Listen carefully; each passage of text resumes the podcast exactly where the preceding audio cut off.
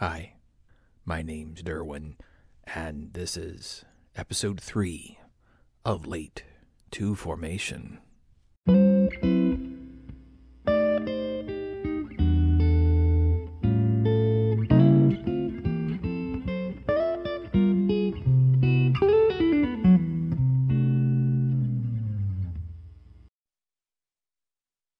It was May of 2007 when I left Fort Lee with a win. I was back on track, thankfully. And when I got to Fort Gordon, I was assigned to the 63rd Signal Battalion. I was placed in headquarters company, and I had gotten there right before their deployment. I think the battalion deployed a few weeks later, right? So I kind of got to meet everybody a little bit. You know, they were going to send a group of us from rear detachment as late deployers. And I went through all the pre deployment stuff. I got all psyched up and ready to go. And then I went home and then I said bye to my family. I hugged my mom at the airport in Indianapolis. And then I remember flying back. And then I get back to Fort Gordon and they're like, ah, we're just kidding. You're staying. I was like, what? Are you serious? And which was quite the emotional jet lag for me at the time. And so after that, I just stayed on rear detachment for the rest of 63rd's deployment, which, you know, was fine. I got my chance to go later on down the line.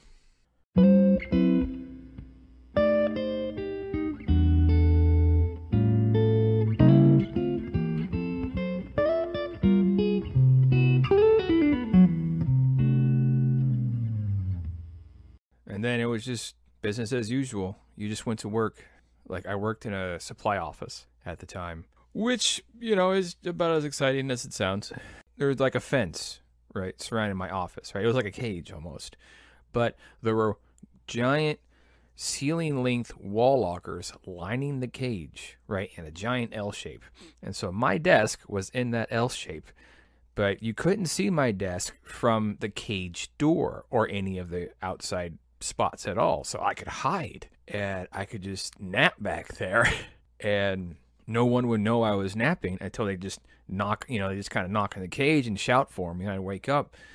But, you know, it was rear detachment. so I didn't really, there wasn't a whole lot to do anyway. And, you know, we went out to the field a few times. It was going out to the field in sort of the most general sense where we would go spend a couple days, maybe a week, in this place called Tent City. We would go out there and set up these tents, these big long things. You know, they'd fit 15, 20, 30 people in a tent. And there was this time when we were out there for a while, and then the storm hit. No one put stakes down on the tents. And so all of the tents just picked up and blew away. they just it was it was like it was like the first five minutes of the Wizard of Oz, man. It was crazy. As a signal brigade, it wasn't as necessary for us to rough it as much. What our focus was as a brigade was setting up communications. So we didn't spend weeks and months out in the field eating bugs and learning how to sleep in trees. You know, we just kind of had a general sense of what our gear was and a general capability of using it. We go out to the rifle range once a year.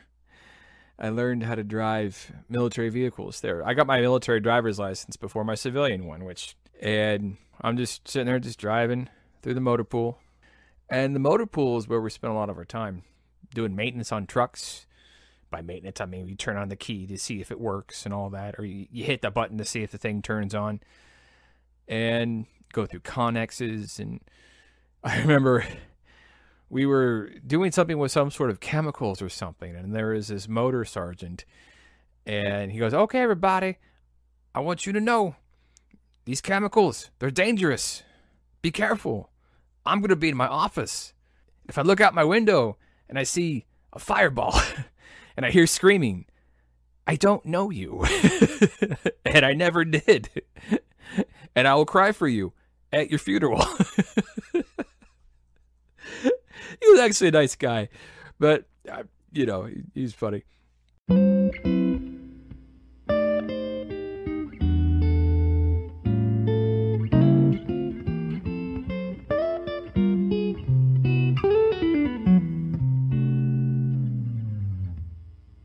Of the better parts of going to Big Army as opposed to training was that there wasn't such a stark divide between the NCOs and the junior enlisted soldiers, right?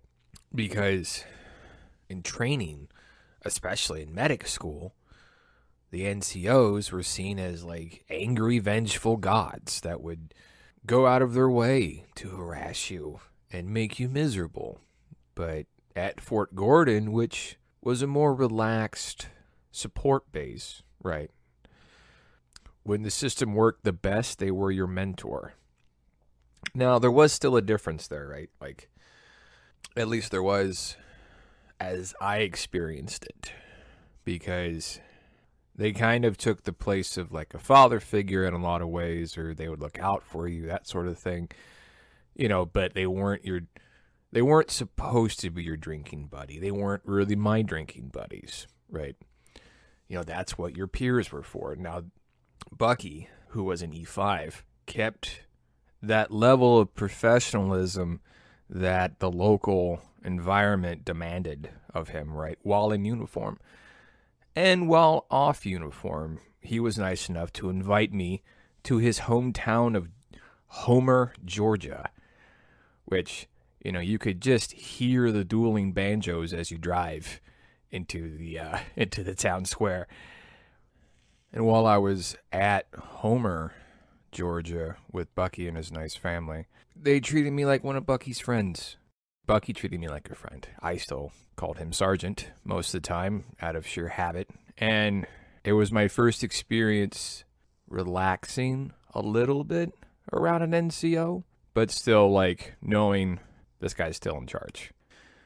And there was this staff sergeant whose name was Tony.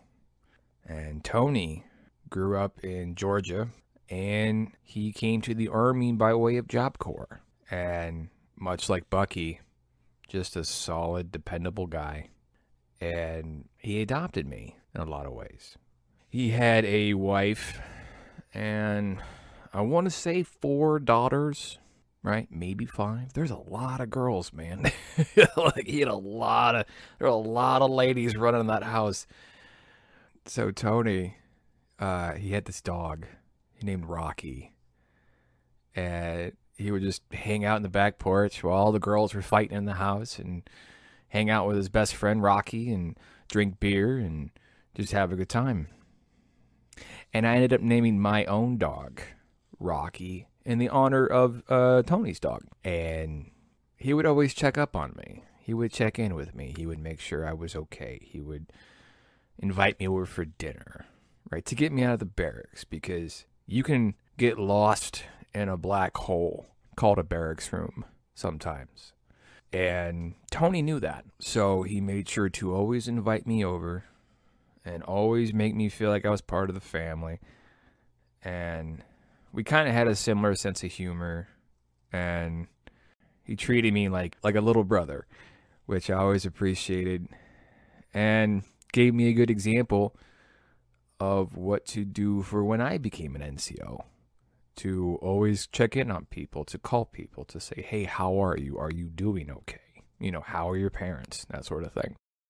Much like the other NCOs had met up till that point.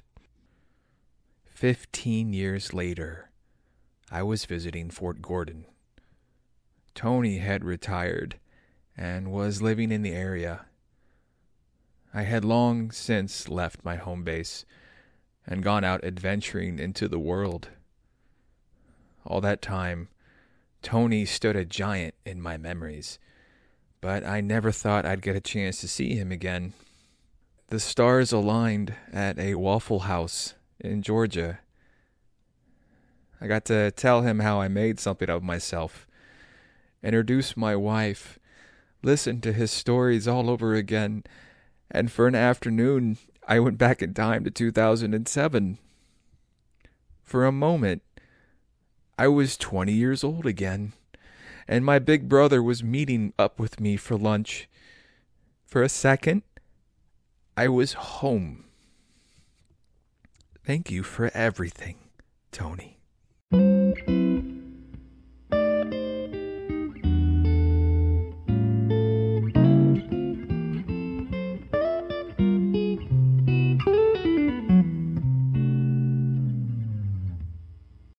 Quite a bit of my time at Fort Gordon.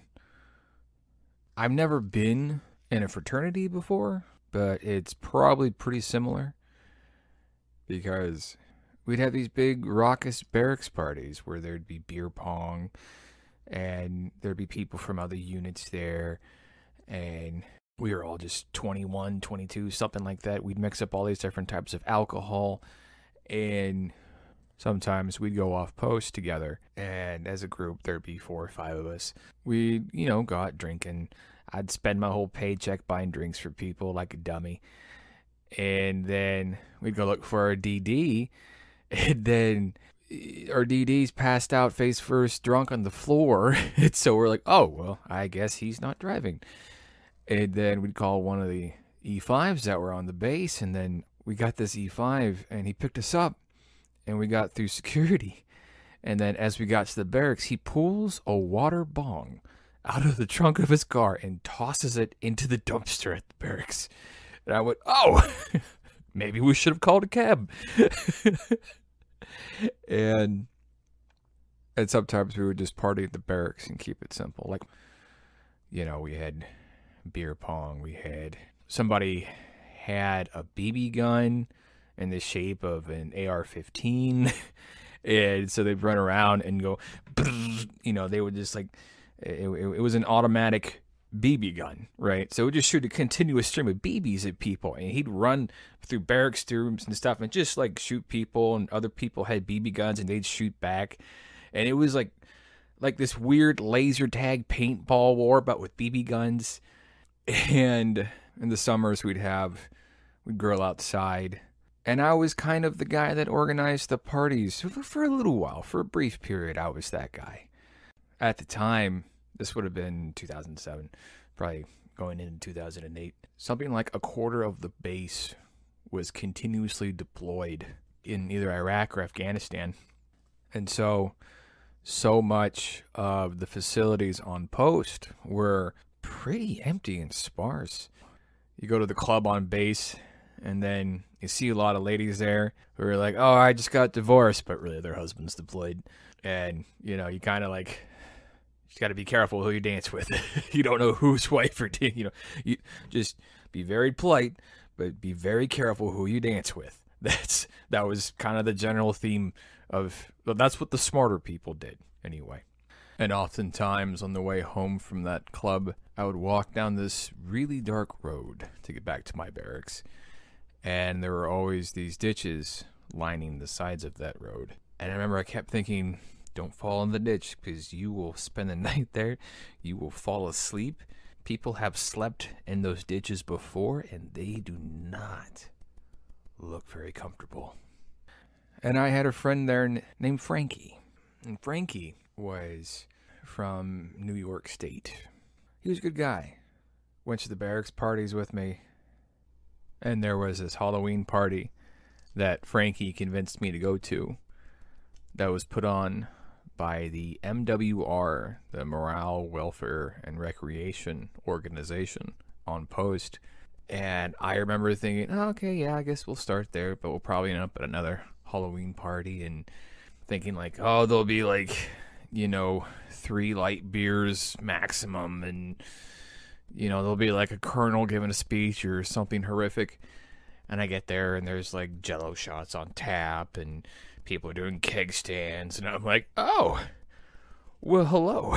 this is amazing. And then a little while after that, uh, the brigade commander bought football tickets for everybody. And we saw the Falcons play the Lions. And it was like a preseason game right? And I bet he just had to like burn some like money or something for the unit budget, but that's fine. I had a great time, and it was it was pretty great. You know, it was probably early 2008, and this was still close enough to 9/11 that all of the soldiers were treated as like rock stars wherever they went, right? Because there was this massive pendulum shift where in Vietnam, uh, the soldiers were treated like garbage. And so, for so many reasons and so many different instances, I'll always be appreciative to the Vietnam generation because they gave my generation the respect that you deserve, that you earned, that makes it worth it. So, when we were at this football game, everywhere we walked around, it was like we were the Beatles. And then we were on the football field and we're unfurling this flag and everyone's just cheering and going, "Oh my God, you're amazing!" And so, me and Frankie are walking around in uniform, and this nice, you know, I was 21, 22, so in my head, she was an old lady. She was probably 45, you know, but I was a kid, and she looks at me, kind of looks me up and down suggestively, and says, "Can I get my hug on with you?" And I went, um, what? and then so she reaches in, gives me like this sort of smooth from butt to back of my head and back hug, right? Just all up and down. She was she was getting it. And Frankie takes two steps to the left, and that son of a bitch took a picture of it. and, and, then, you know, and that, for the rest of the day, I'm like, ugh. And I don't think he showed it to too many people, but he told everybody. He goes, "Hey Lester, why don't you tell everybody about what uh, what, what, what happened?" And so, so yeah, that guy, I sure do miss him. And I remember when Spice hit the scene. Spice was this drug. It's like synthetic pot that they couldn't really test for at the time. So everybody was doing spice. And and the dark side of living in a frat house is this, I guess, because a lot of the people that were in the service at the time were people with like prior convictions to things, right? If you had low level convictions, they would often send you to go to war or go to jail. So a lot of those people ended up at Fort Gordon. And there was this drug called spice and it started getting traded around quite a bit and people were dealing it to each other because they couldn't really test for it so they couldn't stamp it out like with their normal procedures and it was at that point where i stopped going to the parties as much there was a group of about four or five of us that we knew that there was no good ending to uh, using spice and selling spice and being involved in the people that did. So we kept to ourselves as much as we could. We kept to each other. And when the drug started like trading and selling a bunch, things got dangerous on the base, just in the barracks. And we would all walk from barracks to barracks in groups just as like extra protection, right? It was it became decidedly unfun after that. Then after a while, I think very quietly, the the cops on base figured out what was going on because a little bit at a time things calmed down to the point where they weren't they didn't quite feel as dangerous anymore, you know. And as my time there continued, I got further and further away from the barracks party scene. After a while, it just made more sense to keep to myself. I had this really old TV that I used to hook uh, my portable DVD player to, and I would put on Mallrats, the 10th anniversary DVD, and turn on the audio commentary and just listen to Kevin Smith and Ben Affleck just talk to each other. And that's what I'd fall asleep to. And I was buying comics on a regular basis back then and it was right around when Marvel was going through their Civil War period, the comic book version, not the movie. And I would get off work and I would go down to the comic book store um, on base and just buy whatever's new. And then I'd go to this hot dog stand that was ran by these really nice Mennonites. And there was this girl who worked there. And we got along, we had a lot of fun. And I actually asked her on a date one time and her two lumberjack brothers accompanied her. And so I think I spent most of my time nervously trying to make everyone laugh, and we didn't go out on a date ever again. you know, I just, I was like, "Mm, it's a little much. I had a copy of the complete works of Edgar Allan Poe, and I would read one short story, at least I tried to, before I went to bed, because I was really into The Raven.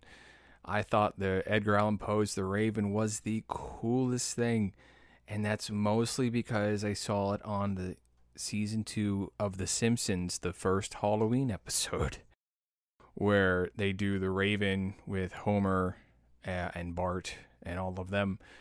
And an old NCO one time came to me and said, Do you want to go to work on Friday? And I was like, Yes, I do. And then Tony signed me up to go to the Martin Luther King Jr. Memorial site where he was buried. I believe Dr. King's wife was buried. We didn't go into the church house where he preached as a reverend, but we could, you know, we saw it. They said, "Hey, that's where Dr. King preached." We got to see a bit of the local culture and see things in person that I had only read in history books and saw in like PBS NewsHour documentaries and stuff like that. And along with that pursuit of local culture, I joined the local theater company, right? And by joined it, I mean like I worked the spotlight up in the rafters while the actors did the acting and all of that. And it was a dinner theater on post, which was pretty cool. And I got to uh, have a free meal, right? And I got to experience some culture. I got to feel that there was something more than just partying and trying to meet pretty girls. And there was a, a nugget of self expression trying to get out there. And I remember when I went home on leave, my mother and my father took me to the Indianapolis Art Museum, and I had never seen such a place before. I just remember looking at beautiful paintings and feeling a sense of, of love for the work that was in front of me and for the environment that promoted art and expression and individual thinking and countercultural ideas and and and not even necessarily that I buy into those ideas, but the fact that those ideas exist and can exist without fear of reproachment, right? That's what an art museum was for me. And that so contrasted with my time in uniform up to that date where individuality was a dirty word. They'd say, Oh, you're going to be an individual? You could do your own thing? Huh? Just do whatever you want? But at the same time, in the military, the protection of the freedom of speech was a gospel all by itself, right? Like they taught you to believe in America and its founding principles. You know, the, the First Amendment, the Second Amendment, and all of the freedoms that are guaranteed to us by our Creator. And the military serves to protect that concept, but it does not embrace that concept for its own culture. It looks at that concept with reverence as an ideal to uphold for others, not for the common soldier. And it makes sense because the common soldier has to fit into a mold. And the common soldier's purpose is to do as they're told and do it quickly. And I understand that. But then you had this element of the art that I saw at the Indianapolis Art Museum. And I got to see the ideals that we were protecting. I got to see a world that I only dreamed about as a kid in the trailer park. I got to see people doing what they want, saying what they want. And as a soldier, I was indoctrinated. I was made to believe, and I did, and I still do, that there's nothing higher than the ability to speak forth your thoughts into existence unfettered. And I couldn't verbalize it at the time. I was all of 20. But I turned to my mother and I simply said, Thank you for bringing me here. Thank you. And I took that sort of broadening of my horizon back to Fort Gordon with me. And I had these notebooks, you know, like composition workbooks, right? That you get in like college classes. And I just take them everywhere, write notes down because I remembered how excited I was to have paper. Because having paper meant I had potential at possibilities. I had I could write my thoughts down. When I was a kid, I remember scrounging for paper, right? I just remember there being a deficit of paper and me writing ideas down on any paper, any scrap of paper I could find. There was this little place on Post called the Huddle House. And it was a little greasy spoon diner like a Waffle House, right? It's almost beat for beat the same thing, just a different name. And so often I would walk down there from my barracks. It's like a 15 minute walk or 10 minute walk. It wasn't that far. And I just sit in the huddle house and just write my notebook. And that was where I wrote the first draft of the Forever Sleep.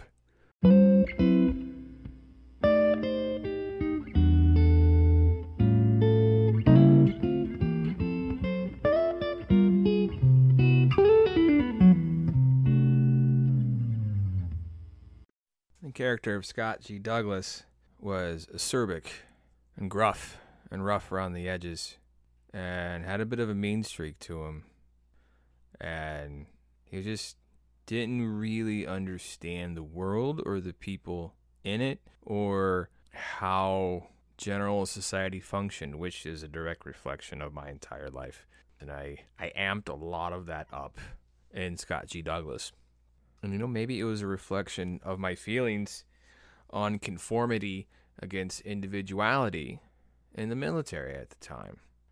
Because I was feeling so out of place and out of context and kind of alone in the sea of people doing a different thing, which makes sense because that's Scott G. Douglas. Scott G. Douglas is walking around checking stasis tanks.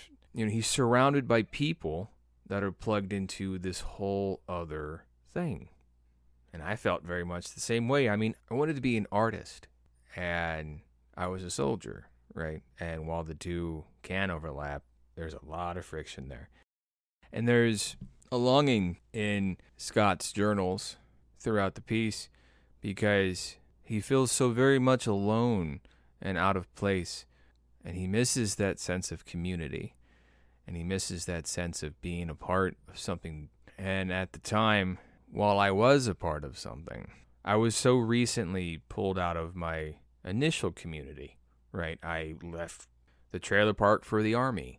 And having left the trailer park for the army, I, much like Scott, went on a path by myself while everyone back home stayed and did their own thing. They were all plugged into this whole other world because going on leave from the army and going back to see my civilian friends and family, it was always like crossing between two parallel dimensions, right? Where the cultures are so vastly different. And while at Fort Gordon, while I had friends, and those friends, much like Scott had his friends that he would link up with once a year and play beer pong and listen to Led Zeppelin, and, you know, what I was longing for was family, right? My family was back home in, in Michigan at the time. They were all living their lives, and I left. And so much of Scott's early longing for community and, and not really feeling like he clicks with the community nearby because there's kind of a symbol of the status quo. And Shelby, Shelby is his symbol, his link to the status quo. And, you know, she's supposed to be someone he talks to, and he just, you know, berates her and just was kind of a, a jerk. And at the end of the story, spoilers, kids, he falls in love with her, right? Because he didn't really mean all of that. All of that sort of mocking and berating and stuff was just kind of a mask to cover his real feelings about it. Because I think for me, in that story, she symbolizes my resenting the status quo, right? Of where I was. I was felt very much alone a lot of the time, but also it was the most successful I had ever been, right? And so it's hard not to secretly love the thing that makes you a success and gives you status in the world. And in the end, he actually marries Shelby. And I think a lot of that is me not liking the conformity of it, right? Having a hard time, especially in those early first couple years. Like, but finding peace with it, if I could have some semblance of control, if I could have some feeling of agency and ownership, and a bunch of words I didn't really know when I was 20. And that's what marrying Shelby meant. It meant loving the army on my own terms. Because at the end of the story, Scott has changed the status quo to a point where he can function with it symbiotically. He changed the status quo to fit him to where he could be a part of it because that's what the end message of it was the desire to be a part of it.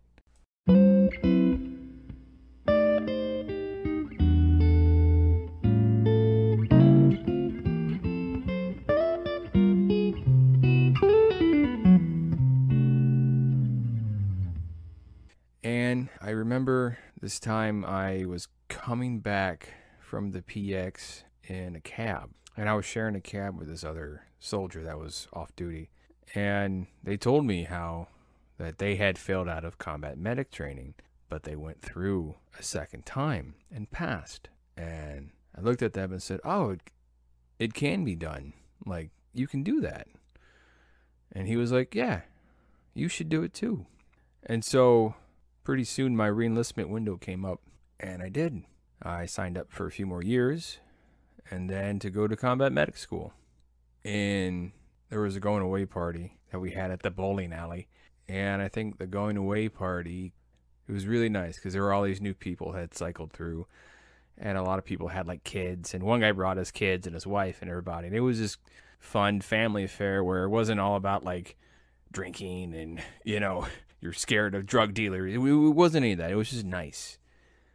And and Frankie was there.